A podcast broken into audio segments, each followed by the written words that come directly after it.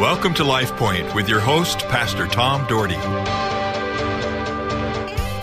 Thank you for joining me again today, and may God bless you wonderfully. Yesterday, I started a message on commitments and being committed to something and long term commitments.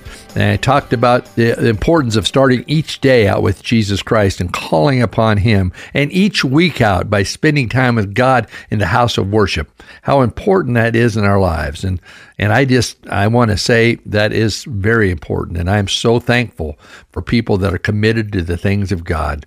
Our Heavenly Father, thank you for the commitment of these people listening today. I thank you for their lives. I thank you how special they are. I thank you for the conversations I have with people, even in my church, that are friends of mine that, that listen on a regular basis. And God, I'm so thankful they listen. Lord, it, it just encourages me to hear that people are listening. And Lord, I pray that you would just be with every listener today and may we be committed to you in every way. Give us strength and power from above to move forward in our lives. I ask these things in Jesus' precious name. Amen. Well, you know what? We need to give God consideration in every decision, folks. Every decision that we make, we need to give God first place. Proverbs 3 6, great Solomon said, In all your ways, acknowledge him, and he will make your path straight. I think in the King James it says, And he will direct your paths. God wants to direct your paths. And Solomon was known as the wisest man to ever live. And he says, In all your ways, acknowledge God, and he will make your path straight. So many times we just dive into something without asking God for direction. I am so thankful, and I say this weekly. I'm so thankful that God blessed me with parents who chose to pray about everything. If they were contemplating getting another car, they would spend time in prayer about it before going and buying a car. Then my dad would anoint it and pray for it that it would be a great car. And you know, I never forget that. I got a in fact I got a video of my dad praying for a car. And it's it's a great video. I'm glad I have that. But I've told you many times how my dad's car ran for miles and miles, rarely a problem. And they and, and they couldn't afford very nice cars. In fact, they had some of the worst cars that Consumer Report would ever say that were were out there. And and their last car before they died was a Dodge uh, 600, a very cheap uh, car, and and it didn't give them a bit of didn't give them a bit of problem. They just ran it until until they couldn't run it anymore, and until I had to get have mom stop driving after dad passed, and I literally sold it for five hundred dollars to somebody driving by the church. I think someone uh, just needed a car and said it had nothing had ever been wrong with it. And then when my father died, my mother lived in the old 1968 double wide we purchased about seven years earlier, and we we needed to move mom into a retirement home, but we had to sell the old trailer in the old park. And it was during the time that hardly anyone could sell a nice trailer, let alone an old one. This was old, old double wide. But God did it again. He provided a buyer that gave us a maximum dollar for the trailer. And I do want to thank my friend Debbie Ingham, who helped us sell that trailer. And I know she's probably not listening. They live in Cascade now, but but she helped sell that for maximum dollar, which you know what it did? It paid for the last six years of my mother living on this earth. It was the hand of God, I'm telling you. It was a mighty hand of God because it had been anointed. Dad anointed that, and we took good care of it too. But you know what? God is faithful. Some people might say it's a little ridiculous to pray about everything, but I've learned otherwise. And folks, I have personally seen the hand of God over and over again. I go and pray for people's houses when they move in. I, I'll anoint the the door with oil and, and pray that God hand would be on this house and and it's such a neat thing to do. When you let God involved in all the decision making processes, you will see the hand of God. God wants to be the center of all your decisions. I remember when dad and mom were feeling that they might leave their pastorate in Caldwell. Years ago, they pastored in Caldwell, which is now the the Journey Church. Used to be the Oregon Trail Church of God. Now it's the Journey Church out on Middleton Road. By the way, it's a great church and great pastor. Brian Seidel was my associate for and worked with me for over ten years, and and they are doing great things out there. So if you live in the Caldwell area, you don't have a church home, you stop over and you see uh, Pastor Brian and the church there. It's a, it's a great facility. When you walk into the gymnasium, look at the there you'll see a little little uh, nice plaque that says in loving memory of pastor james dougherty james w. Dougherty. That was my father. Because dad pastored 17 17 years there. But he had received a call after all those years from Libby, Montana, church there.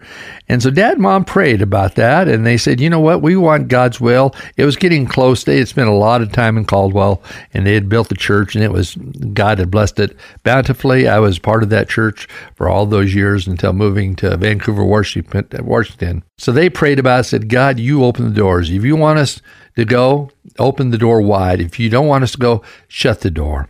They headed to Libby, Montana, and on the way over the mountain pass, they ran into a deer and damaged the car big time. And they had to come back to Idaho. And they felt without a shadow of a doubt that was God directing them to stay. And God lay and use them for the next few years, and uh, that God would have them serve somewhere else in their life. You know, God knows. God just asked for us to call upon Him give God the first part of all your income. I've got I've got a, a, message coming up on on what we need to do with our income, not just about tithing, folks. So you don't turn off when you hear about tithing. You should turn on when you hear about tithing. But this is another big Bible principle that will open the floodgates of heaven for you. Proverbs 3 9 says, Honor the Lord by giving him the first part of all your income. This is the great Solomon again. Honor the Lord by giving him the first part of all your income. This is a proven principle and a commitment that will help you in many other areas of your life. Just for a few moments, let's take a look at things that cause a lack of commitment. Believe me, Satan has many schemes that lead us away from making any kind of commitment or following through with commitments we make. We get distracted. Oh yeah, and I'm hey, believe me folks, anybody knows me, somebody told me yesterday, Pastor, sometimes you're looking at me and I mean, sometimes I'm talking to you and you're looking the other direction. Yes, I know that and I try to work on that. I get distracted easy for some reason and I work on that. I know it's a problem. And if I ever do that to any of you that are listening today, I am sorry.